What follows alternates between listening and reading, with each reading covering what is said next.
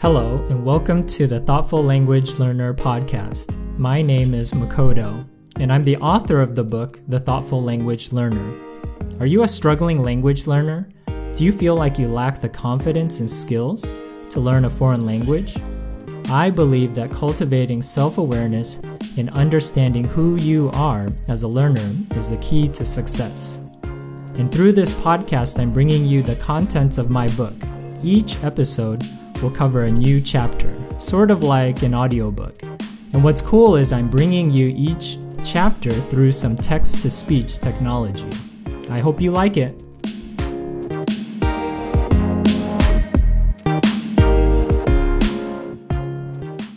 Chapter 11 Attaining Effortless Concentration. Alex Honnold is considered a master by all accounts. As one of the best rock climbers in the world, he has scaled vertical cliffs such as El Capitan in Yosemite and El Potrero Chico in Mexico. What sets Honnold apart is that he does many of these climbs, thousands of feet up, without any rope, gear, or help from others. In all of these free solo ascents one false move, one mistake, is potentially fatal. One biographer describes how Honnold had made some remarkable climbs, including the colossal walls of the 2,000-foot Half Dome and the 3,000-foot El Capitan in Yosemite National Park. The concentration required is extraordinary. Half Dome took nearly three hours to climb the first time he scaled it, and Honnold was one slip away from death for every second. Without strong focus, such feats would be impossible. When Honnold is climbing, he knows he needs to be totally focused on the task in front of him. He realizes that removing distractions is not only important for success but also a matter of life and death. In his own autobiography, Honnold writes how he tries to avoid seeing other people. It's not much trouble to climb through a roped party when you're soloing, I'd done it before, and I do it again. But encountering others on the wall, especially if they express their incredulity that you're climbing without a rope, can make you self-conscious. And that can interfere with the absolute concentration you need to pull off a big free solo. Before such a climb, I have to get really psyched up. And once I'm off the ground, I'm totally fixated. I'm going to do this. It's the most important thing in life right now. Understanding your assessment. The stakes of language learning are not life or death like rock climbing, but there is something to be said about the need for deep focus and concentration. When we look at expert performance in a variety of professions, we often hear phrases like being in the zone, lost in the moment, or in flow. Peak performers speak of coming out of an intense two-hour practice session feeling like only minutes had elapsed. When someone is experiencing flow they get completely absorbed in the project or task. They get so caught up in the work that it almost seems to suspend time. One author describes that most of us have at least passing familiarity with flow.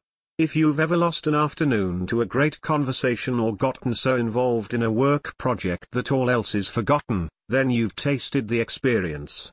In flow, we are so focused on the task at hand that everything else falls away. Action and awareness merge. Time flies. Self vanishes. Performance goes through the roof.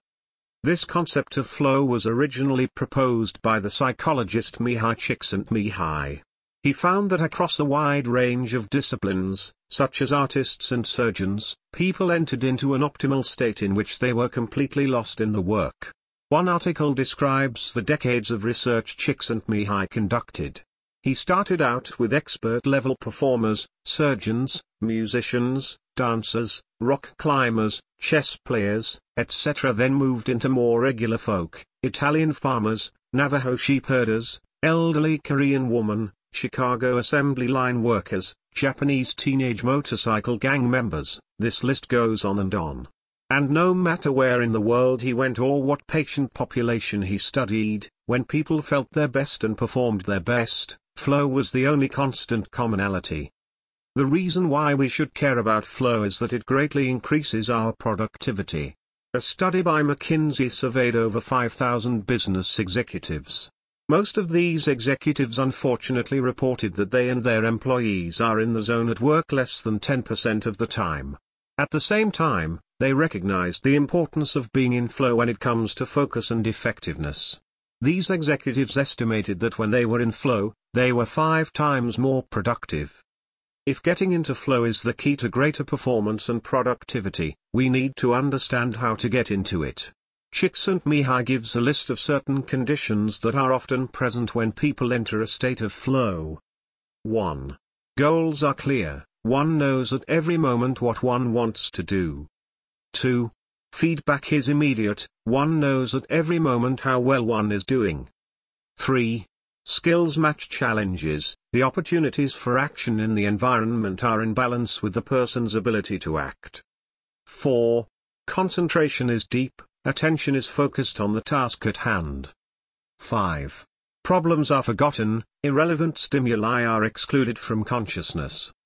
The idea of setting goals was already discussed in Chapter 9.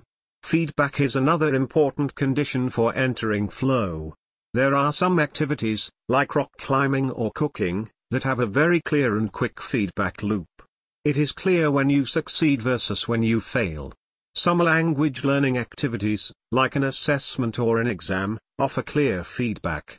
But other activities, especially when you are studying alone, may not give immediate, concrete feedback. Finding the right level of challenge is also crucial for entering flow. Your study sessions should have the right amount of difficulty. If it is too easy, you may quickly lose interest, or you may find yourself getting distracted. If it is too hard, you may get overwhelmed and discouraged. If the task is very difficult, it may even trigger a fight or flight response in your lizard brain. There is definitely a sweet spot between too easy and too hard. As you progress in your language learning, you need to be intentional in finding the right balance of challenge. Fighting off distractions may be the greatest challenge when it comes to language learning. Things like email and social media notifications might constantly be vying for your attention. Without removing these distractions, it is unlikely that you will ever enter flow and enjoy a deeper level of focus and productivity. What the research shows. Research in flow, as it relates to language learning, is still a new field. There aren't as many studies that have looked at this aspect. However, one study looked at ESL, English as a second language, students as it relates to vocabulary learning. The study found that there was a significant relationship between flow state of students and their vocabulary short and long-term retention.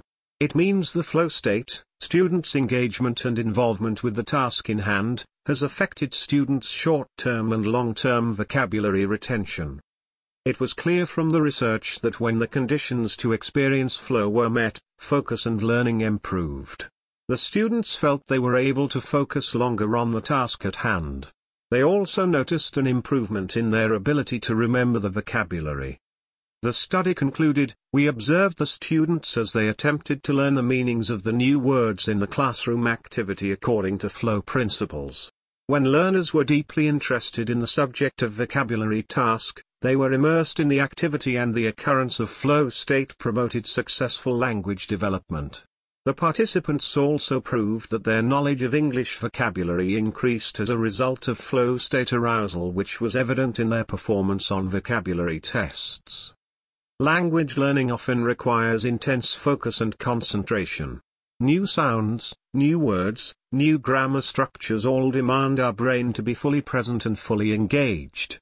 Therefore, it is not surprising to find that language learners see a big improvement in their overall learning when they experience flow. Applying your learning rhythm. As you reflect on your own learning situation, how would you rate your overall level of focus? Do you feel your study sessions are focused and productive? Or do you feel they are often unproductive, with many false starts and stops? If you haven't had the chance, try taking the flow state questionnaire. Consider the different factors that lead to flow and greater concentration. Have you set specific goals for yourself? Are you clear on why you are learning a language in the first place? As you have developed greater self-awareness, maybe what you had originally hoped for is no longer what you want. You might benefit from sitting down and writing concrete short-term and long-term goals for your language learning. What sort of feedback loop do you have built into your language learning? If you have a language teacher or tutor, are you getting regular feedback and assessment? Sometimes you may need to take the initiative to ask your teacher for clear communication about your progress in the language. Feedback is not simply having your teacher point out mistakes, but it is also having conversations about what is working well for you. Formal assessments, like proficiency interviews or standardized exams, can also be helpful in providing very clear feedback about your language abilities. If you don't have a formal teacher, it may be helpful to make recordings of yourself or keep a language diary that tracks your progress. As you look back on your language learning, having records of your growth can help you plan better for the future. How is the level of difficulty of your study sessions? Take a moment to consider your teachers, your classes, your textbook, etc. Do you feel adequately challenged and stretched in your practice? Ideally, your language study should be challenging enough to keep you engaged and feeling stretched. But not so difficult that it either triggers anxiety or complete mental overload. One of the biggest reasons learners might plateau in their language learning is because the language practice they have always done eventually becomes too easy and lacking in challenge. Finally, consider your learning environment. As best as you can, identify and remove anything that might be a distraction during your language study. You cannot constantly be checking your email or social media and expect to have quality study sessions at the same time. Set aside a clear time and place for your practice. I hope you enjoyed this chapter of my book. If you found it helpful, send me a message, let me know. Also, I have a free PDF that introduces some of the assessment tools mentioned in my book. If you're interested, just go to rebrand.ly forward slash free PDF. Thanks for listening.